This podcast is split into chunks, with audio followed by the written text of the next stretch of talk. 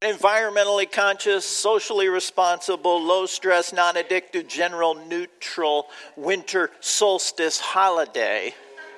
And on top of that, to wish you a fiscally successful, personally fulfilling, and medically uncomplicated recognition of the generally accepted calendar year of 2024. But none of that political correctness. Here at Riverside, we just say Merry Christmas and Happy New Year. Amen? Like a poll said that 70% of the people wish that the stores would just say Merry Christmas, but nonetheless, we got to put up with all that. Well, it's Christmas Eve, and we're pausing from First Thessalonians again, and we're going to focus on the Christmas account. And I know it's a busy season, I feel that too.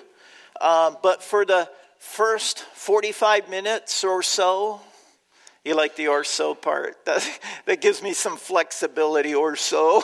might give you some anxiety. For the next 45 minutes or so, we're going to just try to still our hearts before the Lord and look into His Word and see what He has for us this morning. And so maybe just take a deep breath and just put the busyness on hold for just a little bit.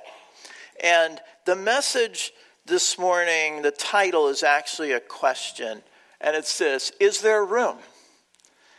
Is there room? We're going to look at two passages of Scripture, both of which center on the birth of Jesus.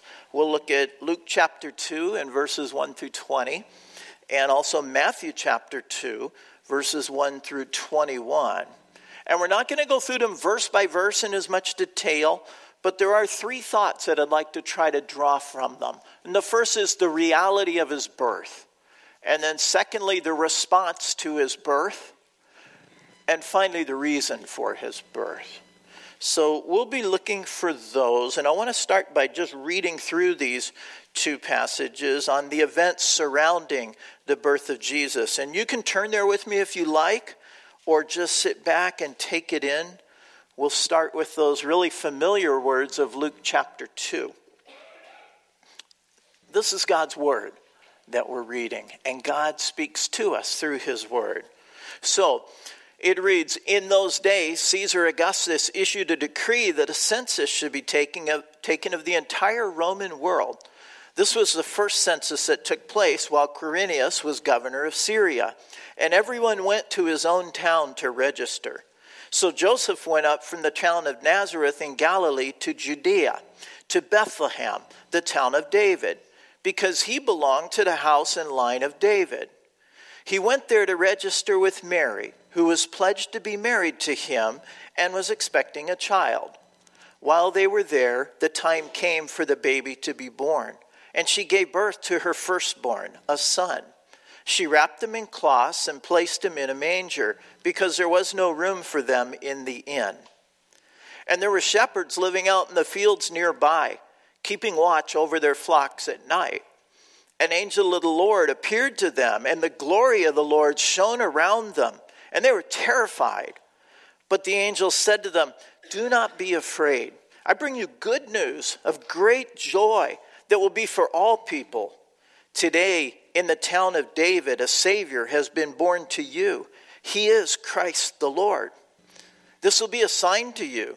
You will find a baby wrapped in cloths and lying in a manger. Suddenly, a great company of the heavenly hosts appeared with the angel, praising God and saying, Glory to God in the highest, and on earth peace to men on whom his favor rests. When the angels had left them and gone into heaven, the shepherds said to one another, Let's go to Bethlehem and see this thing that has happened, which the Lord has told us about. So they hurried off and found Mary and Joseph and the baby who was lying in the manger. When they had seen him, they spread the word concerning what had been told them about this child. And all who heard it were amazed at what the shepherds said to them. But Mary treasured up all these things and pondered them in her heart. The shepherds returned, glorifying and praising God for the things they had heard and seen, which were just as they had been told. That's the first account. I'd like to turn back two books now to Matthew chapter 2 and another account of the events surrounding the birth of Jesus. We're going to pick it up just a little later in Matthew's gospel. And we'll read verses 1 through 21. After Jesus was born in Bethlehem in Judea, during the time of King Herod, Magi from the east came to Jerusalem and asked, Where is the one who has been born King of the Jews? We saw his star in the east and have come to worship him. When Herod heard this, he was disturbed, and all Jerusalem with him. When he, had, when he had called together all the people's chief priests and teachers of the law, he asked them where the Christ was to be born. In Bethlehem in Judea, they replied, for this is what the prophet has written. But you, Bethlehem, in the land of Judah, are by no means least among the rulers of Judah, for out of you will come a ruler who will be the shepherd of my people Israel. Then Herod called the Magi secretly and found out from them the exact time the star had appeared. He sent them to Bethlehem and said, Go and make a careful search for the child. As soon as you find him, report to me, so that I too may go and worship him. After they had heard the king, they went on their way. And the star they had seen in the east went ahead of them until it stopped over the place where the child was. When they saw the star, they were overjoyed. On coming to the house, they saw the child with his mother Mary, and they bowed down and worshiped him. Then they opened their treasures and presented him with gifts of gold and of incense and of myrrh. And having been warned in a dream not to go back to Herod, they returned to their country by another route. When they had gone, an angel of the Lord appeared to Joseph in a dream. Get up, he said, take the child and his mother and escape to Egypt. Stay there until I tell you, for Herod is going to search for the child to kill him. So he got up, took the child and his mother during the night, and left for Egypt, where he stayed until the death of Herod. And so was fulfilled what the Lord had said through the prophet Out of Egypt I called my son. When Herod realized that he had been outwitted by the Magi, he was furious and he gave orders to kill all the boys in Bethlehem and its vicinity who were two years old and under, in accordance with the time he had learned from the Magi. Then what was said through the prophet Jeremiah was fulfilled. A voice is heard in Ramah, weeping and great mourning, Rachel weeping for her children and refusing to be comforted because they are no more. After Herod died, an angel of the Lord appeared in a dream to Joseph in Egypt and said, Get up, take the child and his mother, and go to the land of Israel. For those who were trying to take the child's life are dead. So he got up, took the child and his mother, and went to the land of Israel.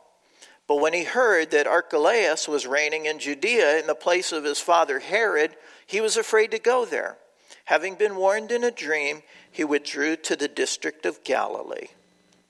So, and, and, and, and he went and lived in a town called Nazareth. So was fulfilled what was said through the prophet he will be called a Nazarene. So, this is God's word. Two different accounts of the events surrounding the birth of our Lord. And with these two passages in mind, I just want to look first at the reality of his birth. When I was little, my mother used to read me stories, children's stories, and I loved it. I would cuddle up on her shoulder or on her lap, and she would read to me. And I just loved it. She'd read stories like Beauty and the Beast and Little Red Riding Hood and Rumpelstiltskin. Remember that one? And most of those children's stories begin with the same familiar words once upon a time. And when you hear that, now we know okay, this is a fictitious, fanciful, imaginary story, uh, mostly written for children. It's real common, once upon a time. It's so common, in fact, that one little girl asked, Daddy, do all fairy tales begin with once upon a time? And he said, No, there are a whole series of fairy tales that begin with, If elected, I promise. Those are even more common, I think, political fairy tales. We're hearing a lot of them. But many of us probably grew up with stories of once upon a time. Well, in addition to fairy tales, my mom would also read me Bible stories. And that was great. Bible stories don't begin with once upon a time, and they're not imaginative, fictional stories, they're historical accounts.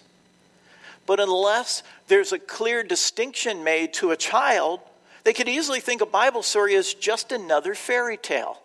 Maybe you grew up thinking that the Christmas story is just a fairy tale. It's often read to children, it's loved by children, it's about a little baby. It has all the makings of a fairy tale. In fact, one of my favorite enduring memories from childhood is watching a Charlie Brown Christmas on television. Did any of y'all see that? It came out in 1965. I was already around then. It was where Charlie Brown, in frustration, he says, Doesn't anyone know what Christmas is all about? And little Linus replies, Sure, Charlie Brown, I can tell you what Christmas is all about. And he goes to the middle of the stage and calls for lights, and there he stands and he recites Luke chapter 2, verses 1 through 20 that we just read. I, I love that. I watched it again this week a couple times, just, the, just that part of it. And, and I just love this story. It's, it's a beautiful story, and even a child can understand it. But it's not a children's story in the sense of a fanciful, fictional account. It's actual history. And if you want to turn with me to the very beginning of the Gospel of Luke, in chapter 1 and verses 1 through 4. You might just leave a marker there in Matthew 2. We'll come back to it. Well, let's go to Luke 1 now. And listen to how Luke begins his gospel. He says, Many have undertaken to draw up an account of the things that have been fulfilled among us, just as they were handed down to us by those who, from the first, were eyewitnesses and servants of the word.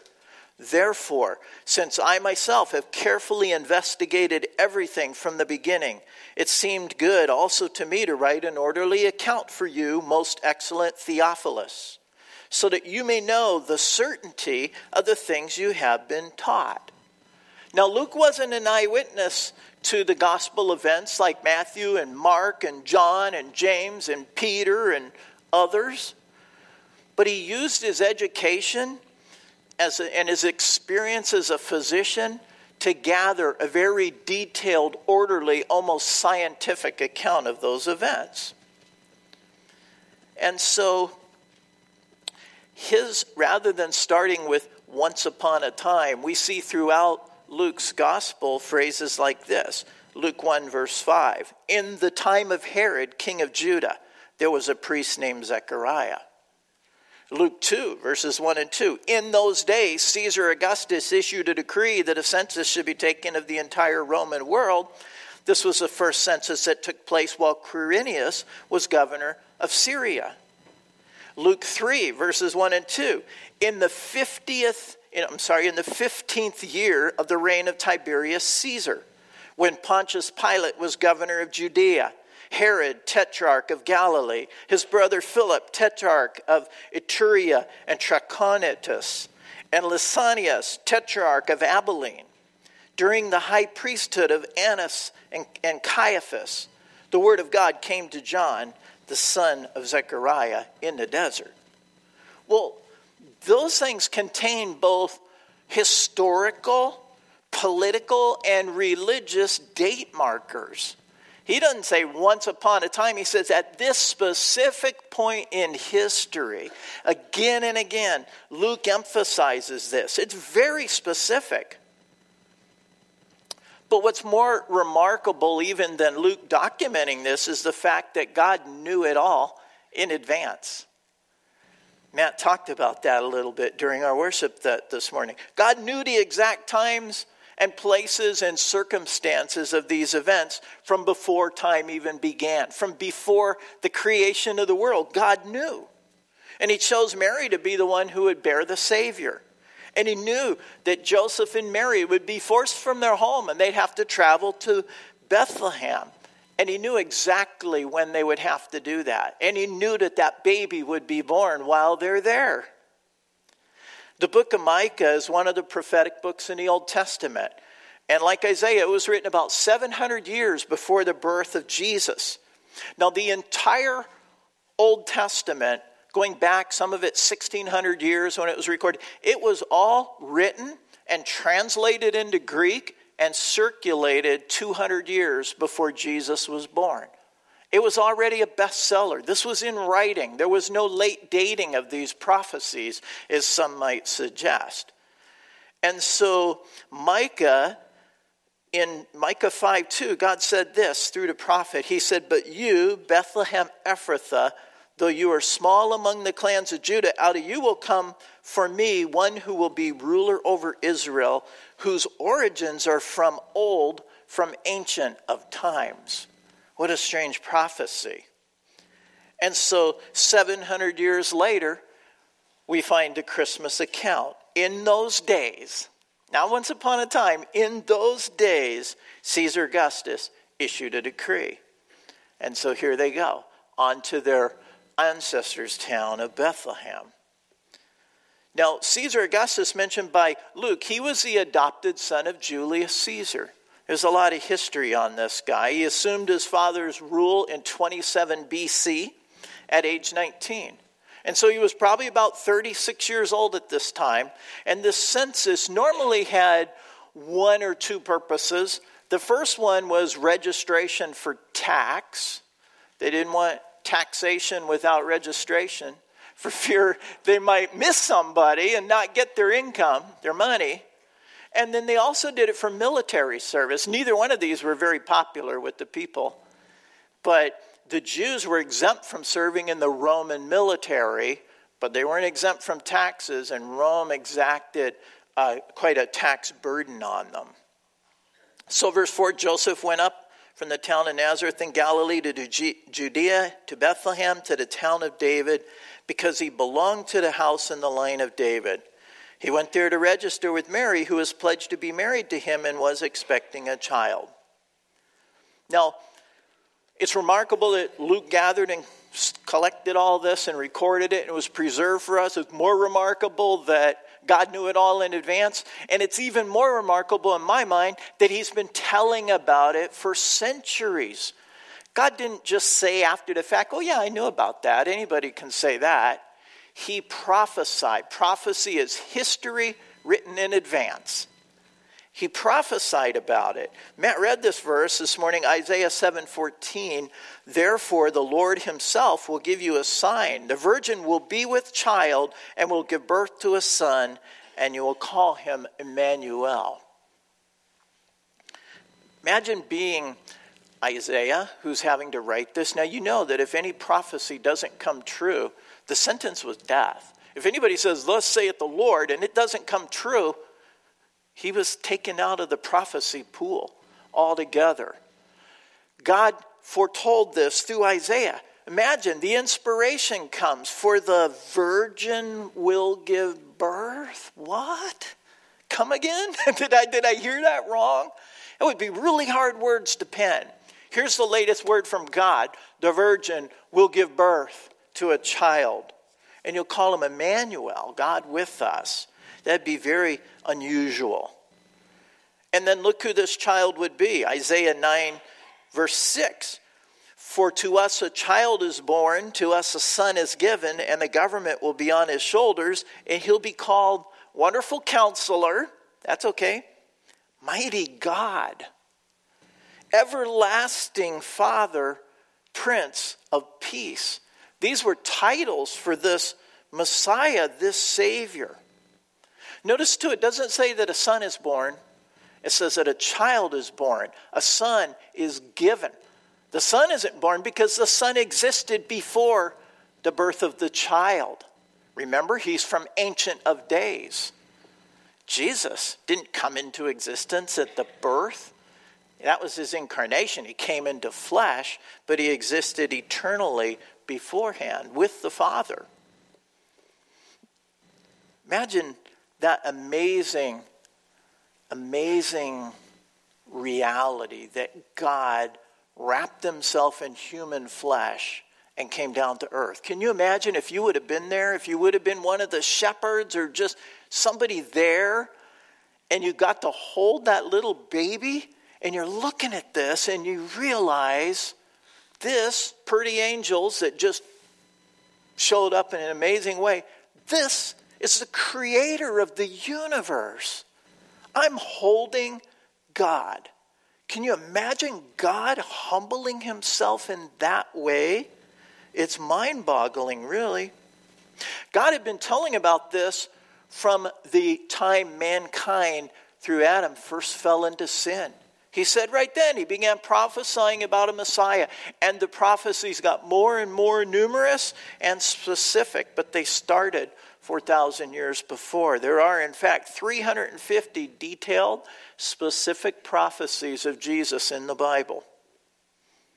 And God did this in advance so that no one, get this, would miss or mistaken who he was. There was no excuse for not knowing who this baby was. That's the reality of his birth. It's not a fairy tale, it's factual history. So let's look then at the reaction to his birth. Verse 6 While they were there, the time came for the baby to be born, and she gave birth to her firstborn son. She, to her firstborn, a son. She wrapped him in cloths and placed him in a manger because there was no room for them in the inn. So God knew all this in advance. Why did He allow this long awaited birth to take place in a stable? I mean, didn't He know that it was going to happen? He did know. So why did He allow this? Why not someplace more fitting, like a palace? Something appropriate for the God of all creation. Hold that thought for a moment. About yeah, it's been a long time now. 35 years ago, uh, when we lived in Albuquerque, my best friend was a man from our church. His name was Dave. And Dave was one of those interesting, amazing guys that was like talented and gifted in just about everything. He was very gifted intellectually, he had a PhD in optics. He was athletic. Usually, if someone's smart, they're not real athletic they're kind of nerdy and they can't like dribble a ball or anything like that. Or if they're really athletic, they're not real, well, I won't say that. They struggle academically. Dave was both. And he was gifted spiritually. Man, he had a strong faith. We met together every Tuesday at 6 a.m. and we prayed and we studied the word together for years. And he was gifted musically too. He was a great musician, great pianist, and he just had it all going. I, am assuming he still does. I haven't seen Dave in a while now. But one time, Dave and I, we wrote a couple songs together.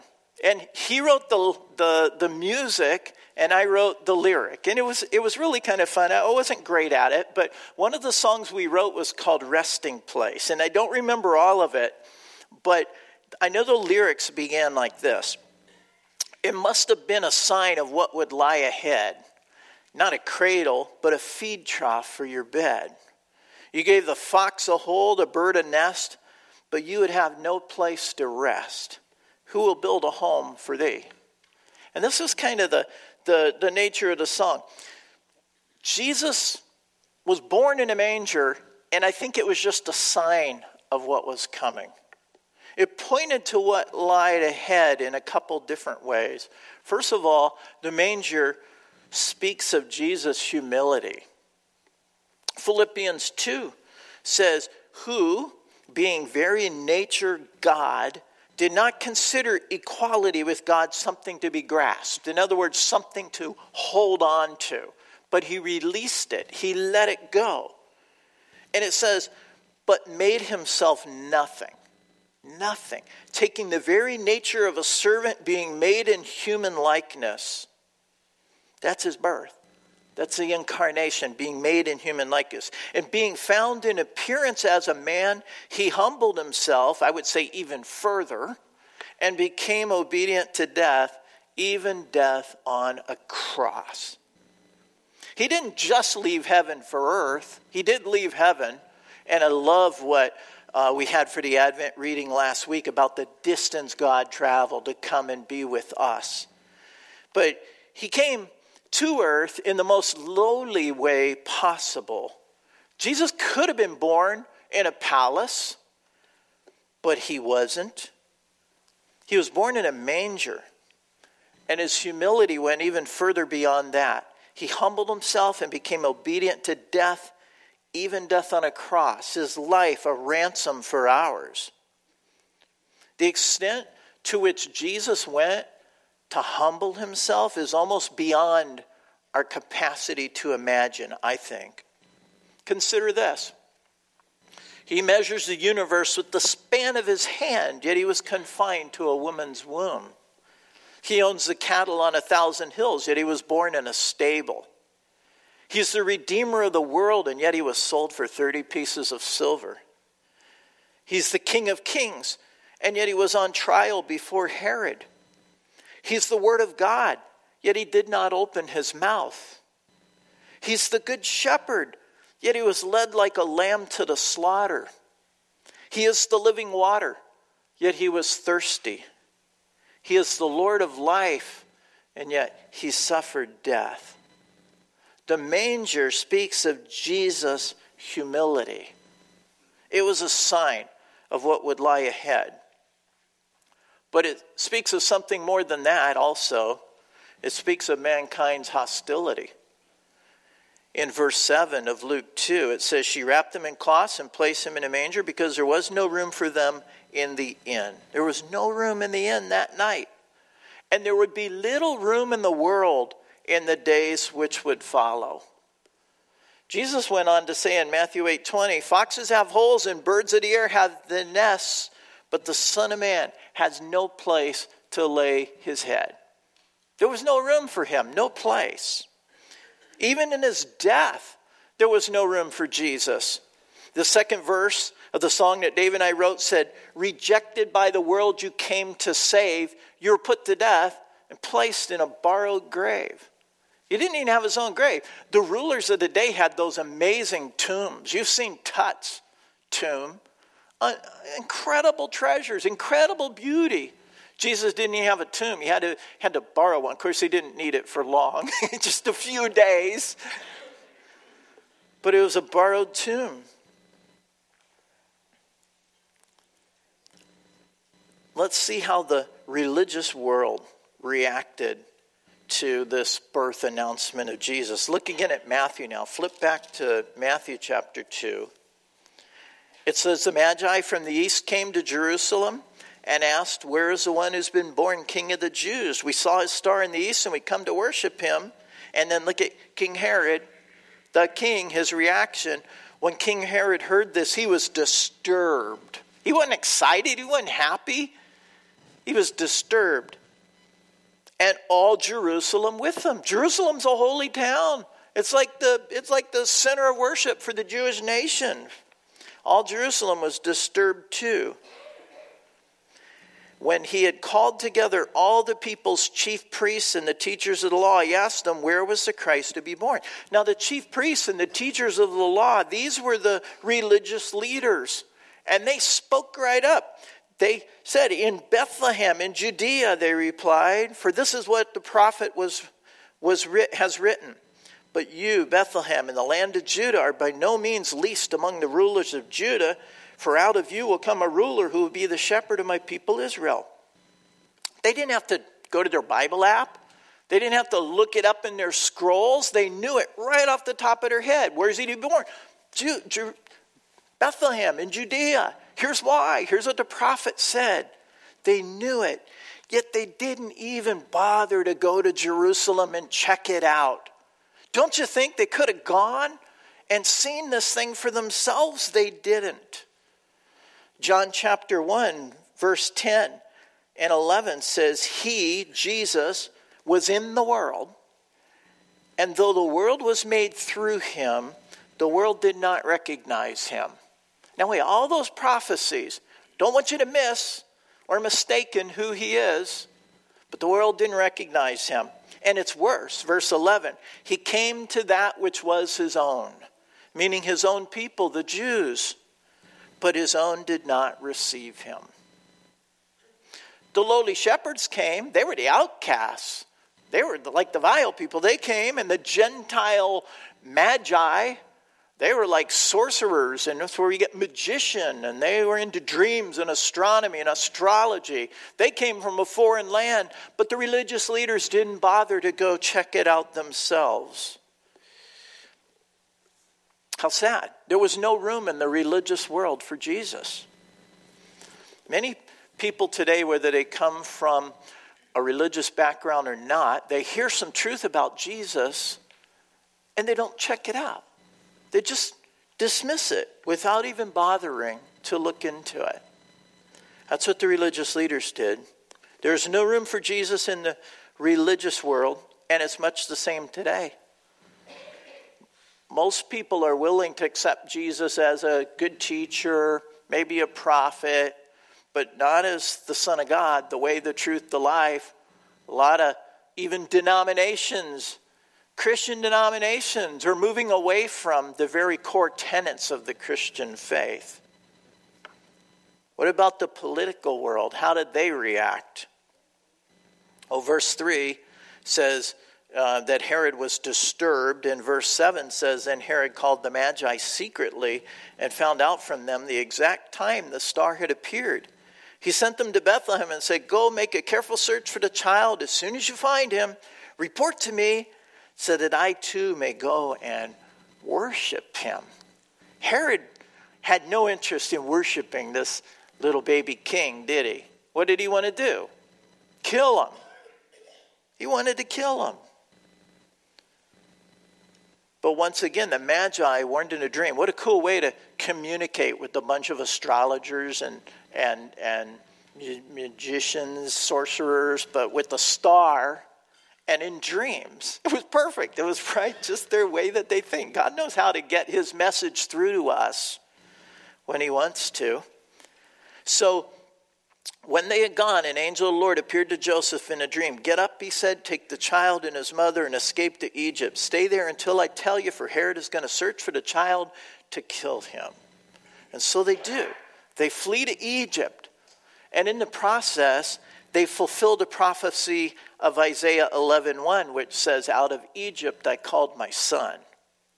Jesus would be born in Bethlehem, called out of Egypt and raised in Nazareth.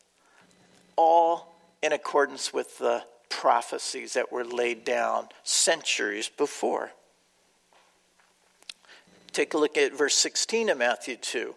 When Herod realized that he had been outwitted by the Magi, he was furious and he gave orders to kill all the boys in Bethlehem and its vicinity who were two years old and under, in accordance with the time he had learned from the Magi. Now, we can kind of, we're enough years distant from that that we can kind of whitewash that, but just think about that. All of the baby boys. My grandson is about two, and my other little grandson is almost one.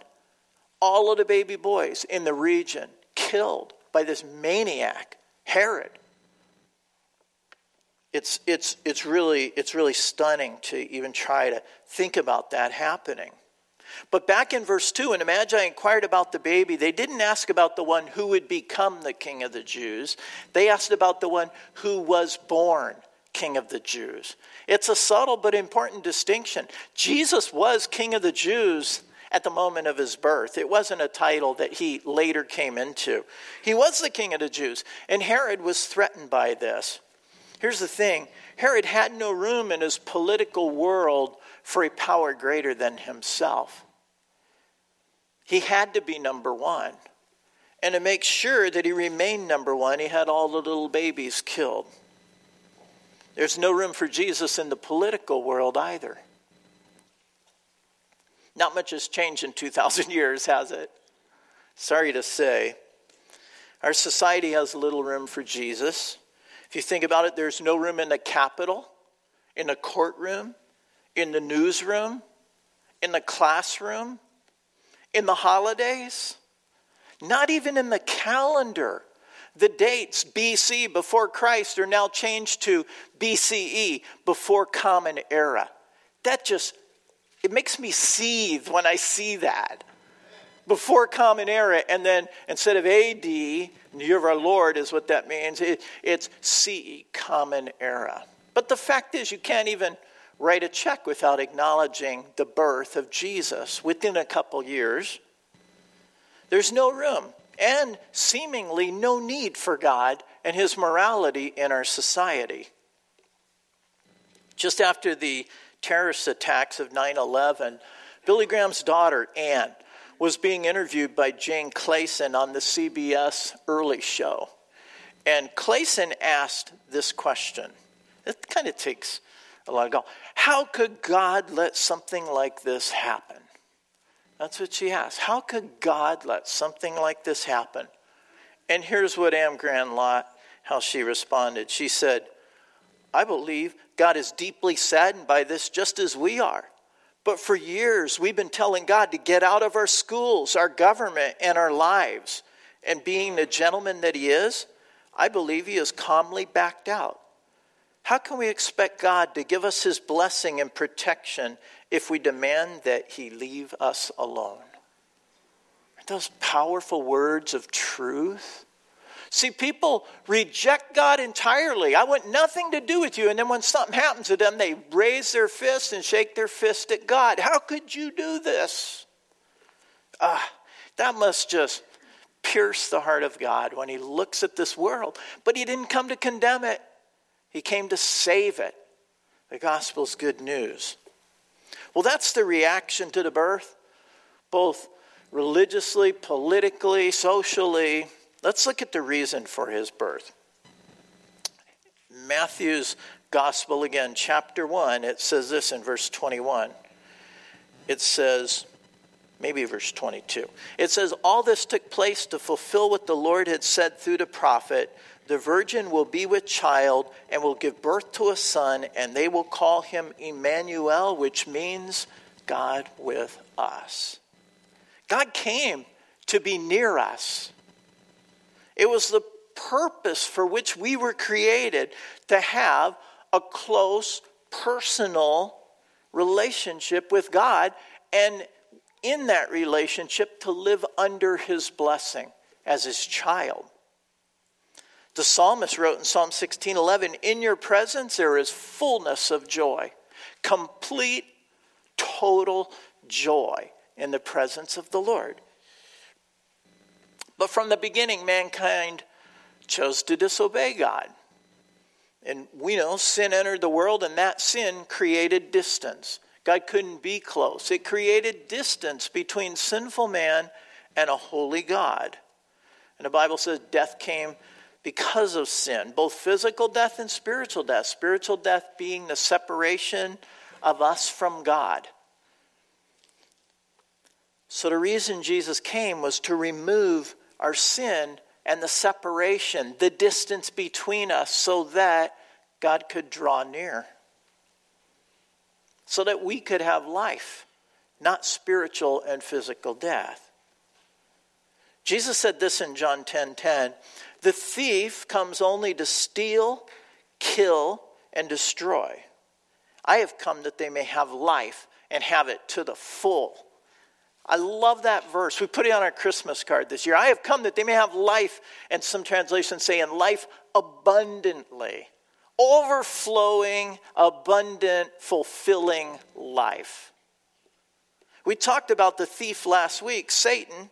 He presents this alluring array of enticements. They look and feel so good to our flesh. But in the end, they lead to emptiness and death. He comes to steal, take what you have, take what's God's, to kill and to destroy.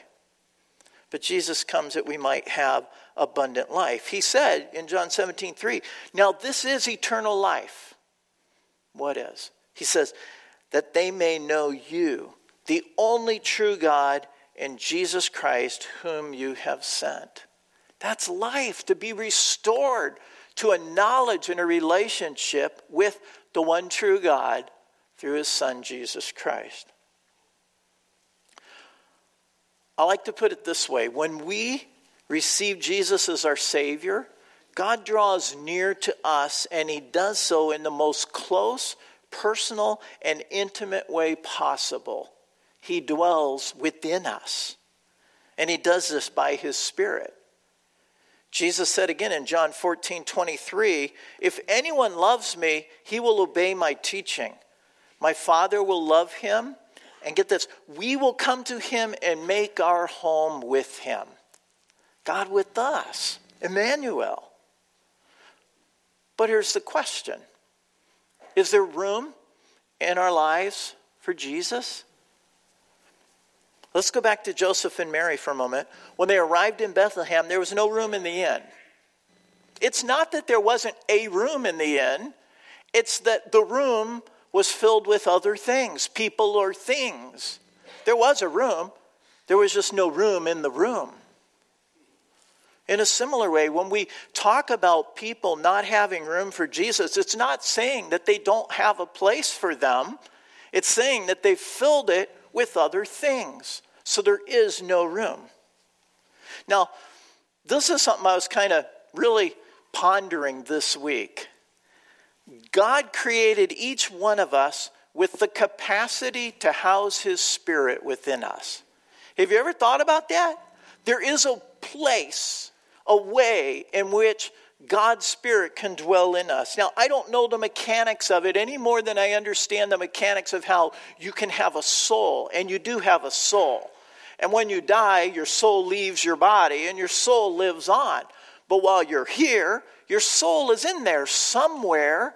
You can't see it on a CAT scan or an MRI, but there is a place for your soul within your body. But there's also a place for God. He created us with the capacity to house His Holy Spirit. Paul wrote this to the believers in Corinth. He said, Don't you know that you yourselves are God's temple and that God's Spirit lives in you? That's, that's a marvelous thing. He didn't just come and come to the manger and then go away. He says, I'll go away, but I'll send the counselor, the comforter, the Holy Spirit. He'll be with you 24 7 right here within us. It's amazing. And Paul wrote to the Ephesians, In him you too are being built together to become a dwelling in which God lives by his Spirit. We were made for the purpose of housing the Spirit of God within us. We have that place, that capacity. Well, many of us have a garage in our house, right? Now I'm going to indict myself here. okay? We have a garage, and many of us, some of us, have a garage that's so full of other things that we don't have room to put the car in it. I, am kind of like that because my garage has a biplane in it.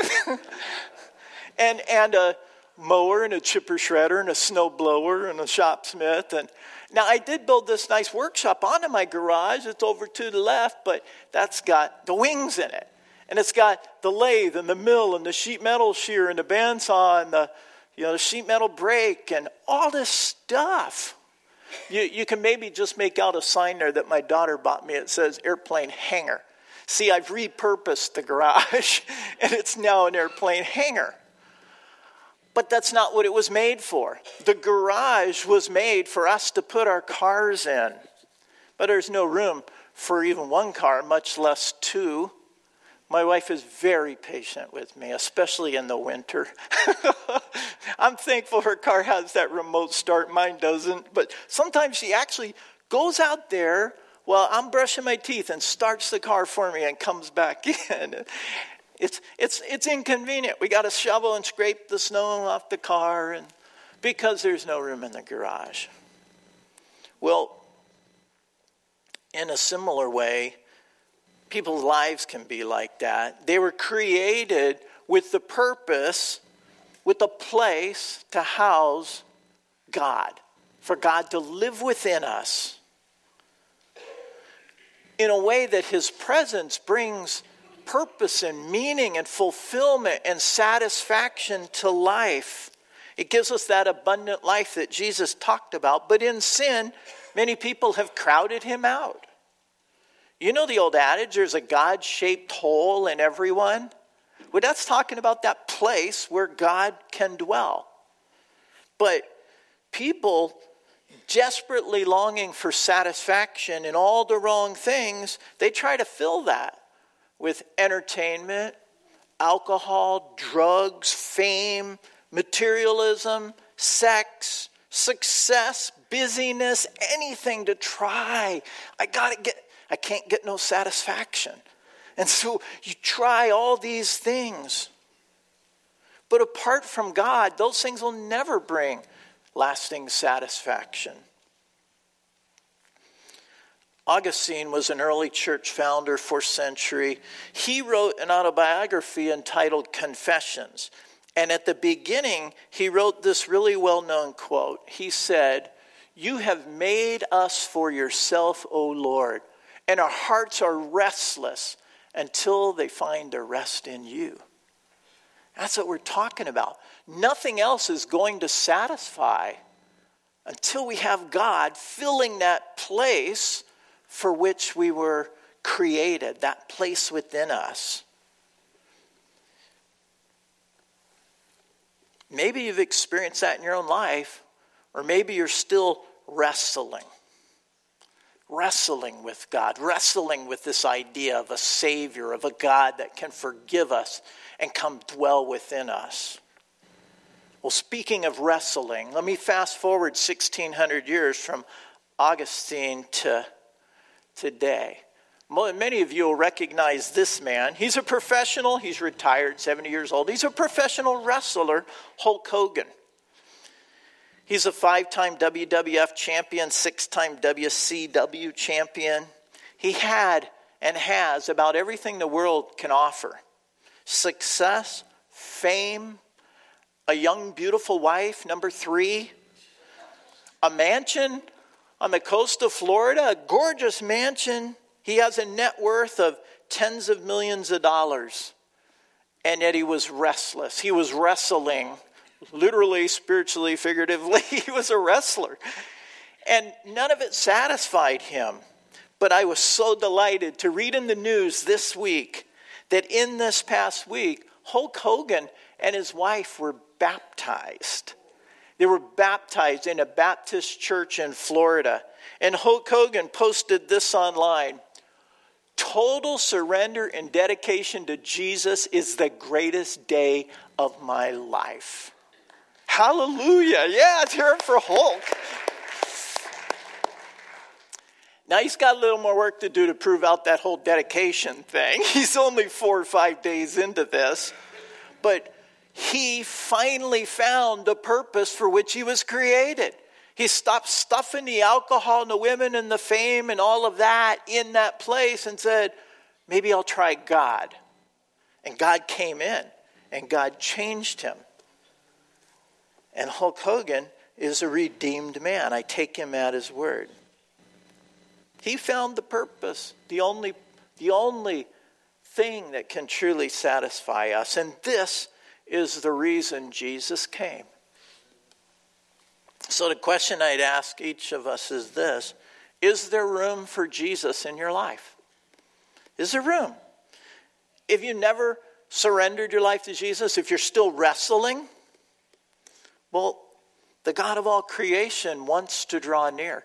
He went to remarkable lengths to be able to draw near to you. The only thing holding you back is you. We often hear the phrase, Jesus is, Jesus is the reason for the season. And I like it and I get it. It's true. But maybe for you, this will be your season for the reason. You need to embrace the reason, Jesus Christ, this season, and let it transform your life like it did Hulk Hogan. I hope that today you'll make room for him. You'll give up on those other things that only kill, steal, and destroy, that end in emptiness and death, and embrace the Lord of life. It'll be the greatest day of your life. The chorus to the song that my friend and I wrote, I, I, this is the last part of it that I remember. It said, You came as my friend and died for my sin, and you loved without end. Jesus, I'll make a place in my life for thee. Come and live in me. I hope that's your prayer. God, you did this for me. I'll make a place. There's room here. Come and live in me. For those who've received Jesus, this is still a question for us as well. Is there room for Jesus in our lives? He indwells us, but is there room in my daily schedule for worship? Here's a tough one Is there room for prayer in my life? Is there room for service? Is there room in my time and my schedule and my priorities to tell others about what He's done? Is there room in our lives too? Well, I just want to circle back as we wrap this up and look quickly at what we've heard. The Christmas story, it's not once upon a time, it's not a fairy tale, it's a factual historical account. If you don't believe that, you haven't checked it out. Because all of the all of the proponents who go and check it out find it to be true. It's a factual account. God's been foretelling the birth of Jesus for centuries. He doesn't want anyone to miss or mistake in it. He doesn't want you to miss or mistake in it. It's there, it's recorded for us. The manger, it speaks of Jesus' humility. He made himself nothing, he humbled himself and became obedient to death, even death on a cross. Why? So that you and I might live. That's why. The manger also speaks of mankind's hostility. Little room for Jesus in our world, politically, socially, culturally, even religiously, sadly. But here's the thing the God of all creation wants to draw near. We maybe couldn't have been there to hold that little baby, the creator of the world, but we can have him within us. We can enjoy fellowship with the living God. He came as Emmanuel, God with us, to take away the separation, the sin that separates us. It creates distance because He wants to be near, as near as He can be. You're created to know God personally and to live under His blessing. He made you with the capacity to house His own Spirit within you. And an amazing thing that is. Complete surrender to Jesus, the greatest day of your life. And so the big question is simply this Is there room in your life for Jesus? Would you pray with me? Heavenly Father, we just marvel. If we, if we stop the busyness long enough to really think about it, we marvel at the miracle of Christmas and at the extent to which you have gone to be near to us. It is truly amazing, God. You're amazing. And you're Emmanuel, God with us. Lord, forgive us for pushing you away, for trying to do things our own way, for trying to replace you with material things that will never last or satisfy. God, help us to fully surrender to you Take control of our lives, Lord. Remove the things that are unpleasing. Rearrange the things that aren't where they should be. God, do a work within us. Take control. Be the Lord, the Master. Set things right. And God, fill us with your Spirit. Help us to experience this great joy that comes in your presence. It starts now, Lord, and it never, ever ends. God, we worship you. We adore you, Lord Jesus. And it's in your name and in your power that we pray. Amen. Let's worship the Lord. Go ahead and stand up.